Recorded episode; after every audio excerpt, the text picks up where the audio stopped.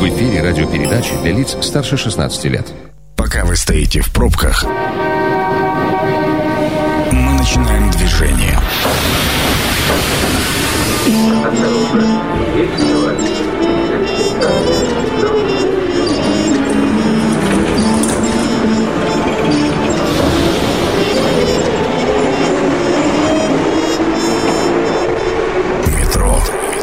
Главные темы Красноярска. Ну, поехали. Всем добрый вечер, с вами Ян Ермешов, это программа «Метро». И сегодня мы будем говорить о волонтерах. В Красноярском крае начала работа платформа «Наши люди» по инициативе губернатора, но э, дело в том, что сейчас в это движение э, вливается очень много различных других волонтерских движений. Я, э, вот и сегодня у нас два представителя в студии. А, во-первых, Алена Миронова, региональный координатор э, медиков-волонтеров такого движения, которое сейчас вливается в движение «Наши люди». Здравствуйте, Здравствуйте. Алена. Здравствуйте. И Андрей Гонцелевич, э, координатор группы «Как дела?» опорного университета волонтерского движения «Наши люди». Здрасте. Добрый вечер. Ну, в общем, на самом деле это два совершенно разных направления. Я понимаю, что медики, они выезжают на, домой, а вот как дела, это в основном, скажем так, психологическая помощь по телефону. Да, абсолютно, абсолютно точно. Правильно. Слушайте, ну вот начнем вот с чего. А, я недавно с одним из волонтеров общался, и он несколько раз э, за время разговора сказал, что мы делаем свое удовольствие. Вот, а в чем у вас вот кайф от волонтерства, Ален? Кайф от волонтерства? Ну, в первую очередь сейчас э, это огромная степень причастности. А, это ощущение, когда ну, они чувствуют, что ими гордится семья. Но это конкретно вот сейчас в рамках э, эпидемии, потому что в большей части волонтерством они занимаются регулярно, потому что они занимаются им в рамках своей отрасли, э, параллельно с образовательным процессом, поэтому, поэтому а, для них это еще и навыки. Но вы же тоже ездили. Они... Да, да. А вот для вас такая лично в чем? Вот в чем? Вот есть этот вот адреналин, я не, я не знаю, я не знаю, вот мне расскажите, вот вы выбрали это потому, что это надо, или потому что вот ну, торкает. Меня, наверное, уже нельзя назвать непосредственно волонтером. Я все-таки руководитель организации, поэтому понимаю, для меня а, абсолютно другой интерес во всем этом. Моя задача это организовать. Я получаю удовольствие от того, когда все работает четко, слаженно, когда мы все понимаем, какие задачи мы должны выполнять, и они выполняются в срок. И, конечно, я получаю огромное удовольствие от реакции тех волонтеров, которые сейчас у нас есть в рамках нашей работы. И когда я выезжала, для меня главное было понять, каким образом мы должны выстроить работу так, чтобы работало все потом по часам. А вот о, у вас, Андрей, в чем кайф? Да, примерно в том же самом. То есть мы-то как раз были призваны, чтобы организовать все это, чтобы все это работало. Хорошо, раз это все работает, давайте будем разбираться, а, на кого эта работа ориентирована. Она ориентирована на одиноких пожилых людей, определен возраст 60 плюс, пенсионеры, ветераны Великой Отечественной войны, те, кто в современных условиях вот самоизоляции чувствует необходимость общения, у которых дефицит этого общения в связи с самоизоляцией. Вот я сейчас должен объяснить нашим слушателям, э, э, в чем разница между двумя моими э, гостями. Вот, например, медики, волонтеры, они приезжают в дома, насколько я понимаю, да? Да. Вот да. что делают?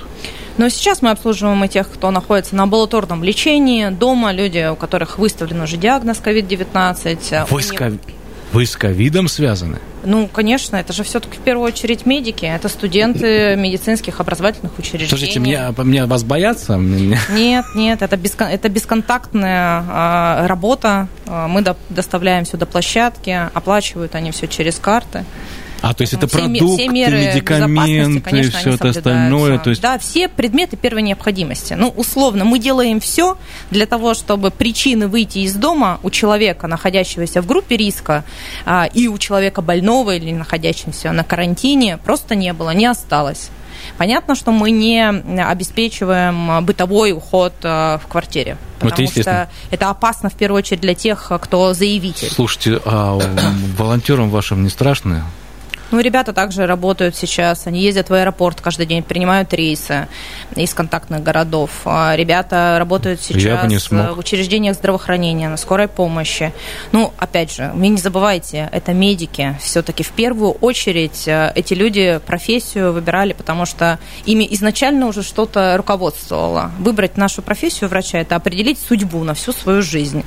Вот определяя эту судьбу, человек э, – это определенные люди, понимаете? Это же целая среда, это сообщество людей, объединенных чем-то, идеей, целью. И сейчас это сильно ярко видно. По ребятам, которые приходят а, быть волонтерами, а, некоторые сейчас приходят, которые раньше в волонтерах-медиках вообще не состояли, но именно вот в этой ситуации а, они хотят быть причастным к чему-то героическому, они хотят, чтобы это осталось в памяти, в истории их семьи. Для них это важно, и они приходят организовать эту работу, помочь в этой помощи. Обалдеть. Ну, правда, вот реально, я бы в квартиру, даже вот на, у порога оставить продукты к человеку, который... Ну, ну, я понимаю, насколько это риск. Почему я так говорю? Не потому что... Э, а потому что я понимаю, что у меня есть семья, у меня есть ребенок, да, у меня есть э, родители, которым я тоже должен помогать. И для меня вот на самом деле это такой сдерживающий фактор. И я горжусь тебе, Ребята ребятами. переезжают. У нас есть квартира, которую мы для них снимаем, для того, чтобы они могли переехать э, и не контактировать с пожилыми, например, родственниками, с которыми они до этого проживали это вообще-то очень серьезно. Но это только часть, понимаете, медики. А вообще сейчас в штабе а, трудится огромное количество организаций. Это и ОНФ, а, их молодежка, которые вообще не связаны с медициной, но они абсолютно наравне Знаю, работают продукты... с небольными. Поэтому... Да. Так, и также другие волонтеры Победы, огромное количество молодежных а, организаций которые контактировать риск у них же остается, но тем не менее. Теперь те, кто работает бесконтактно, скажем так, эм, на удаленке, да, это вот да. э, тот самый проект, э, который называется «Как дела?». А, расскажите, Андрей. А мы как раз вот осуществляем так называемый телефонный патронаж. Мы звоним этим пенсионерам, и наша главная задача – ликвидировать дефицит общения в этой ситуации. Мы разговариваем с ними обо всем о том, как они себя чувствуют, их здоровье, о делах, они рассказывают свою жизнь, молодость. В то же время мы помогаем им, если у них появляются какие-то проблемы, если им надо доставить какие-то продукты питания, лекарства, э, рецепты, и вот тогда мы, наш вот волонтер, который закреплен за определенным пенсией, он звонит уже нашим коллегам, волонтерам-медикам, и говорит, что вот по такому-то адресу, такой-то бабушке, такой-то угу. дом, вот, знаете, вот, надо вот, доставить. Я так понимаю, что вот, эти, э, вот этими звонками занимаются студенты. Да. Именно студенты. Вот в чем, что интересно. А, разрыв между вот этими молодыми людьми, которые звонят, и те, кто находится на другом конце провода, бывает не одно поколение, а два или три. А чё, вот как они находят общий язык? Ну, как находят общий язык? У всех этих студентов есть свои такие же бабушки и дедушки, а у всех этих бабушек, у вы... многих, есть внуки. Да. Э, они знаете, знают, о чем. Вы, вы знаете, у меня, у моей дочери э, тоже есть бабушка и дедушка разница между бабушкой и э, моей дочерью ровно 70 лет. И я знаю, когда дочь приходит, э, первое, что хочет дочь от моей от бабушки, это чтобы бабушка дала денежку. Вот в этом все общение и заключается. Поэтому здесь для меня самое вот, что интересно, вот как эти студенты общаются, где они находят эту мотивацию, что, о чем они спрашивают, в чем интерес? Ну, тут надо сказать, что больше, конечно, говорят сами бабушки. Понятно. То есть, э, а студенты, э, у нас было проведено обучение всех студентов специальные. Это, это какие-то специальные должны быть навыки у студента? Специальных навыков не требуется, но профессионалами, психологами, Министерством социального развития были разработаны инструкции которые изучали наши студенты, прежде чем их допустили к этим звонкам, как, можно, как нужно разговаривать с пенсионерами, о чем можно говорить, о чем нельзя, э, вплоть до того, там, какие интонации использовать, как строить э, вопросы. Что получается? И вот более, и к тому же большая часть наших студентов это студенты, обучающиеся на профильных э, то есть студенты психологи, да, психологи, социальные работники и так далее. Да. То есть тем, кому впоследствии как раз да, вот это, это самое и предстоит. Да, будущее. Слушайте, получается, что и с одной стороны, и с другой это э, и, приз, и уже призвание в жизни, да, да, да. и с другой стороны это все-таки на добровольной основе. Деньги за это никто не получает. Нет, абсолютно. То есть это абсолютно, э, абсолютно добровольная основа. А, смотрите, на что все-таки больше всего, скажем так, жалуются люди? О чем они просят? А, сейчас люди просто напуганы. А, и в первую очередь, наверное, о чем а, они просят и в чем они нуждаются, это в том, чтобы им кто-то помог убедиться, что все будет в порядке. Потому что наша задача не патронаж, но тем не менее все равно операторы регулярно, долго достаточно остаются на телефоне, потому что есть, ну, понятно, что на той стороне есть тревога, люди переживают, их нужно успокоить. Большая часть операторов у нас медики, хотя есть и РЖД ребята, и САГАС. Вот. Поэтому сейчас им нужно внимание, безусловно. Ну и, конечно, это возможность э, им помочь существенно, на самом деле оставаться дома. Вот у них есть потребности абсолютно понятные. Это лекарственные препараты, это льготные рецепты, льгот...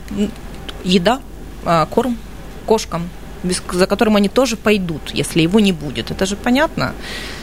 Поэтому сейчас у них такие бытовые вопросы и вопросы, наверное, вот какой-то тревоги.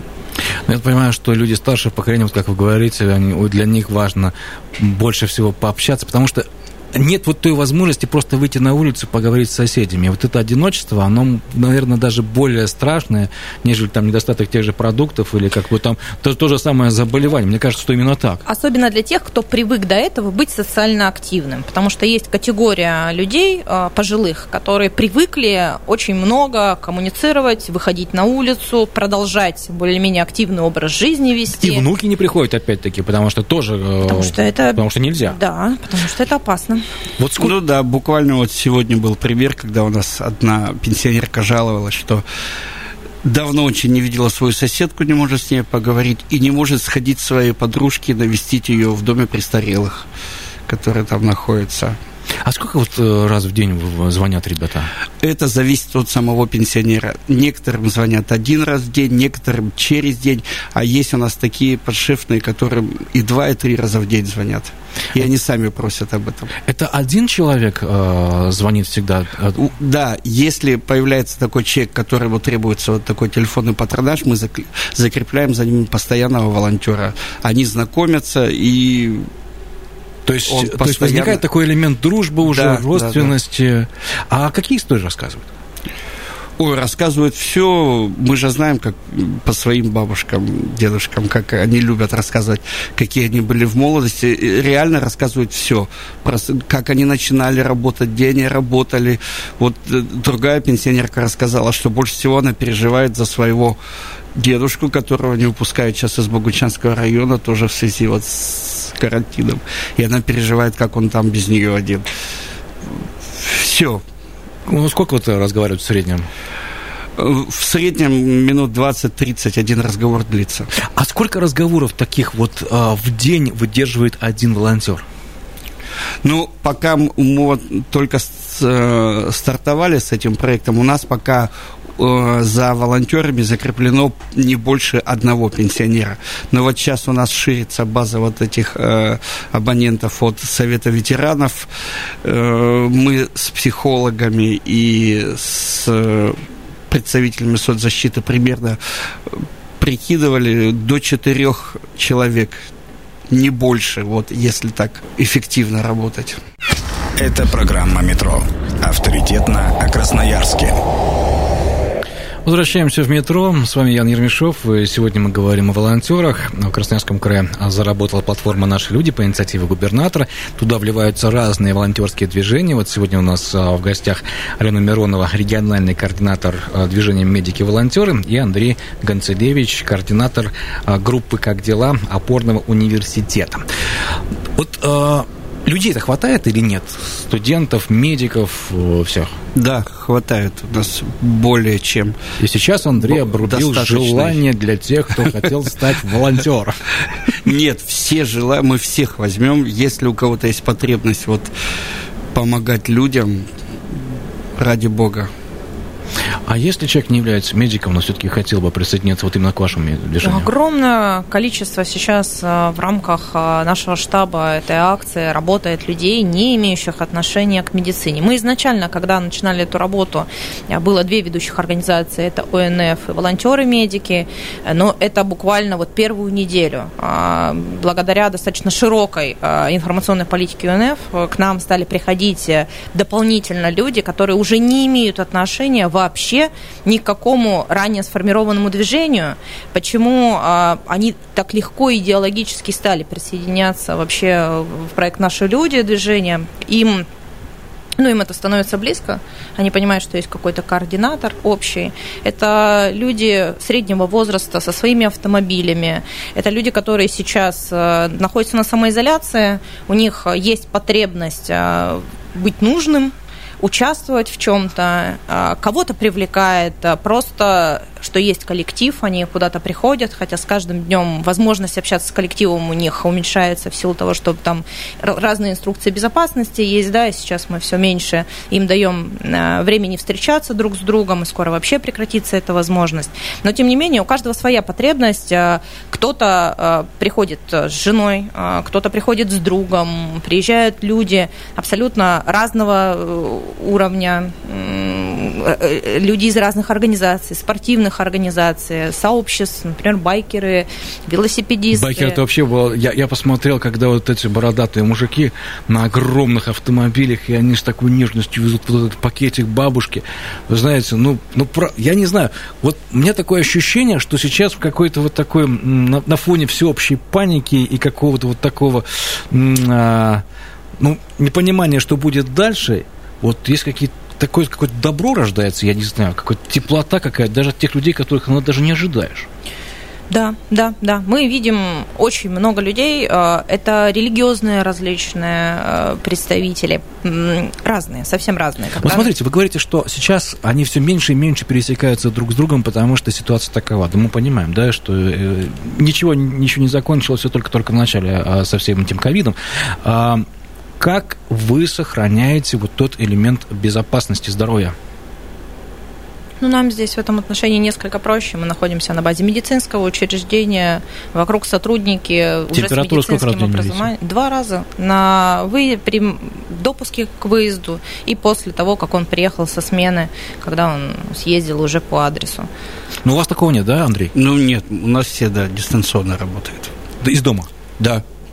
То есть у вас нет такого, чтобы люди сели там где-то в офис? Нет, нет, у нас все сидят дома, но география очень широкая. Наши волонтеры сидят не то, что по Красноярскому краю, у нас есть волонтеры, которые звонят из Хакасии, из Иркутской области и даже из Якутии. То есть наши студенты, которых перевели на дистанционное обучение, когда они уехали домой, они все равно принимают участие в этом проекте. Даже из Якутии звонят да. здесь, к бабушке в Красноярске да, и разговаривают? Да. С ума сойти. Слушайте, я вообще не понимаю, что происходит сейчас в этом мире. А, ну вот вы сказали, люди приходят с автомобилями. Насколько это все-таки необходимо, чтобы были э, люди, у которых есть какой-то транспорт? Конечно. Для нас это очень важно. У нас сейчас около 70 автоволонтеров работают на всероссийской акции «Мы вместе», которая, собственно, тоже присоединилась э, в волонтерское движение «Наши люди», э, потому что это возможность в любое время отрабатывать заявку, это возможность рано или поздно уйти все-таки на прикрепление прикрепление к конкретным адресам, потому что у людей будет автомобиль, и мы предполагаем, что когда вирусная нагрузка повысится, то люди будут выезжать уже по своему району, где они проживают, и им не нужно будет приезжать к нам, получать эти СИЗы и так далее. Конечно, это важно. А, во-первых, это важно для людей, для того, чтобы они могли себе удобный график. А, а во-вторых, сейчас очень много заявок, с каждым днем количество их растет. Сколько в день одна группа обрабатывает? Ну, а, тут мы, конечно, ориентируемся на желание автоволонтера в первую очередь, потому что мы не компенсируем ГСМ, и, конечно, ну, да, сколько он заявок то готов есть это за свой взять, счет, да? Конечно. Сколько Ого. заявок он... Люди берут от трех до десяти. Ну, примерно у них это занимает там от двух до пяти часов в день. Вот такая волонтерская активность. Угу. Ну, а, вот а, смотрите, как все-таки, э, как вы выбираете э, тех людей, Андрей, которым вы звоните? Вот вы где берете? Ну, у нас э, два источника, откуда мы берем телефоны. Вот пенсионеров, над которыми осуществляем патронаж. Первый путь – это когда мы получаем заявку вот как раз от наших коллег с горячей линии, когда к ним обращаются за такой помощью, они прям нам э, переадресуют, дают конкретно пенсионера, адрес и телефон, и мы уже с ним начинаем работать. А второй путь у нас есть у самих э, колл-центр, которые обзванивают всех пенсионеров по базе данных Совета ветеранов, интересуются, как у них ситуация, как состояние и нужна ли им такая помощь. Как люди сами реагируют вот на это, когда вот звонит человек и говорит, здравствуйте. Я, я, я, для меня сложно было, например, набрать кому-то и сказать, вы знаете, я вот волонтер, хочу с вами пообщаться. Вот как вот эти первые слова, они какие, чтобы ну, человек не положил трубку, не бросил, сказал, а, я не... Ну, они в первую очередь звонит. представляются кем они являются, студентами вуза, э, волонтерами данного проекта, и начинают задавать вопросы.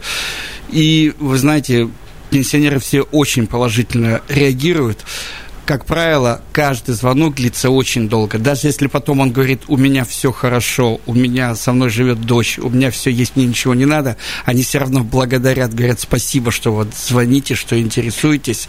И даже если потом не продолжается э, само именно с, конкретно с этим пенсионером, абсолютно все благодарят вот за внимание.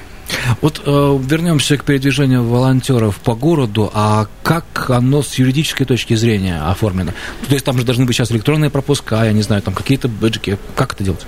А, у них есть бейдж, на, на котором есть э, телефон, федеральной горячей линии, по которому сотрудник любой, тот, кто проверяет человека или остановил на улице, может позвонить и уточнить. Если такой волонтер в базе, мы каждого волонтера после того, как он проходит ну, инструктаж и допуск, мы а, должны одобрить в этой базе федеральной, ну и потом в круглосуточном режиме она работает, подтверждает этих волонтеров. Сейчас на территории Красноярского края так сделано.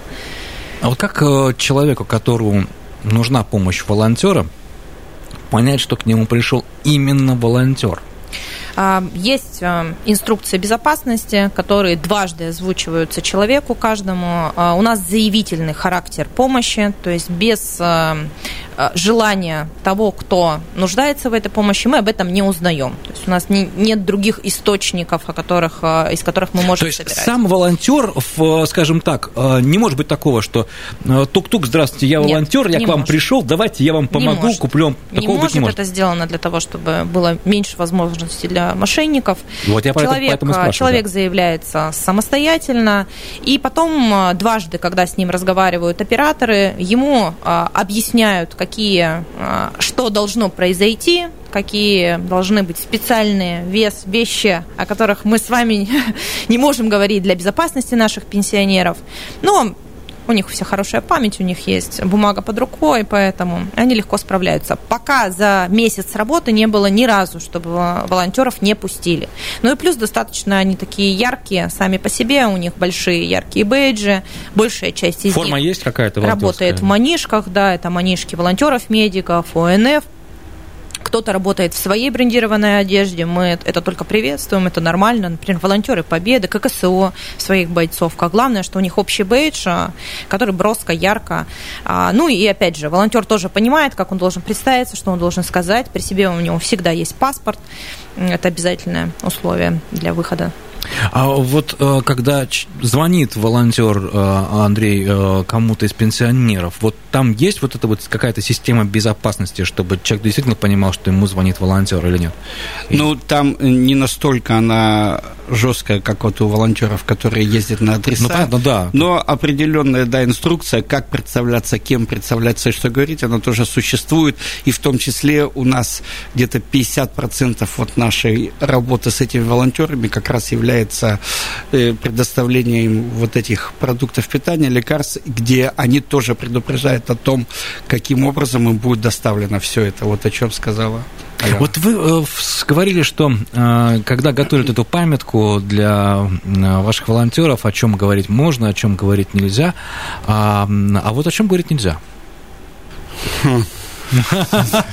Ну, если задал вопрос, да, но потому что нельзя говорить, а что ты вопросы задаешь, да? Поставил в тупик, да, свой вопрос. Они не спрашивают, у них мы точно знаем по отзывам, они не интересуются у них, а, например, размером уровни дохода.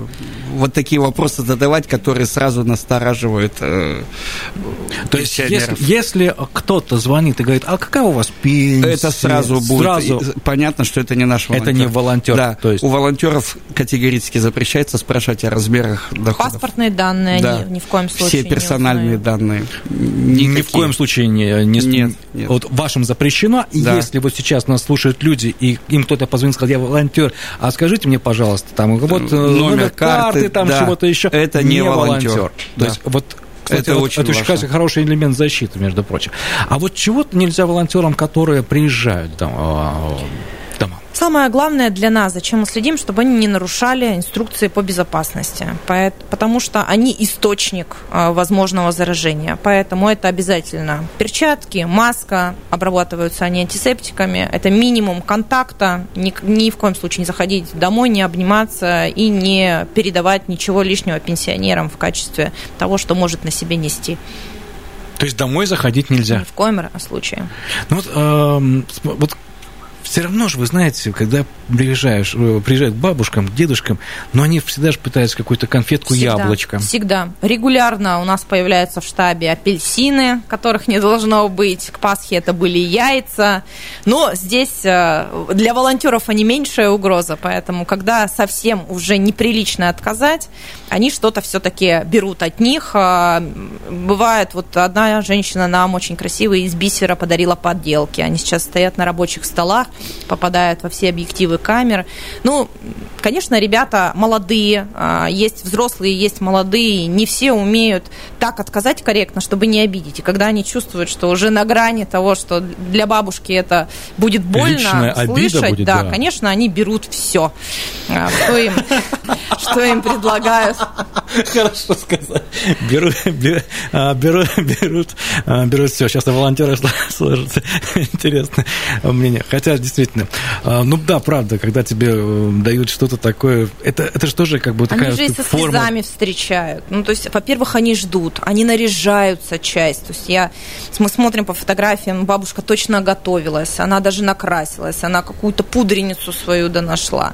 Кто-то уже готовится, у нас встречает в перчатках, у кого-то уже есть э, там самодельный какой-то экран, они, э, вплоть до того, что они отрезают дно у банок пятилитровых, э, полностью одевают это. Ну, то есть у них у всех разная подготовка. Кто-то считает это, ну, вот мне должны привести волонтеры, и должны. Этого я тоже достаточно много слышу, потому что там на какие-то спорные вопросы спускаюсь я, колл-центр. Но большая эта часть для них это событие, то есть они с благодарностью встречают людей. У меня очень многие взрослые люди возвращаются, у нас недавно вернула женщина, она вернулась со слезами, я говорю, что-то случилось, она такая, я не ожидала, я не ожидала, что это так существенно для пожилого человека. Я ей привезла там небольшой, недорогой э, продуктовый набор за ее же деньги. Она, говорит, со слезами не знала, как меня отпустить, и, и рассказала, и, и стихи читают в благодарность, частушки поют. Ну, для них это для них это событие, понимаете? Вот для них приезд волонтера это большое событие. Слушайте, знаете, вот сейчас у меня почему-то какое-то даже как-то так хорошо на сердце, так хорошо на душе, что мы сегодня с вами поговорили. Спасибо большое, что вы пришли к нам в студию, обо всем этом рассказали. А, Кстати, хочу сказать, если вам нужна помощь волонтерам, запомните телефон. Это телефон горячей линии 8 800 153 19. 8 800 153 19. Это круглосуточный телефон, можете звонить, и вот либо медики, либо а, ребята а, позвонят вам из а, «Как дела?». И спасибо, что вы сегодня пришли к нам в студию, обо всем этом рассказали. Это было очень душевно. Алена Миронова, региональный координатор э, движения «Медики-волонтеры», и Андрей э, Гонцелевич, координатор группы «Как дела?» опорного университета. Все это входит в час движения. Наши люди сегодня были у нас в гостях. Спасибо, всем Спасибо здоровья. большое. Спасибо, всем здоровья. Ну, с вами был Ян Ермешов. Оставайтесь э, дома и слушайте нас. Всего доброго. Пока. Станция конечная. Поезд дальше не идет. Просьба освободить вагоны.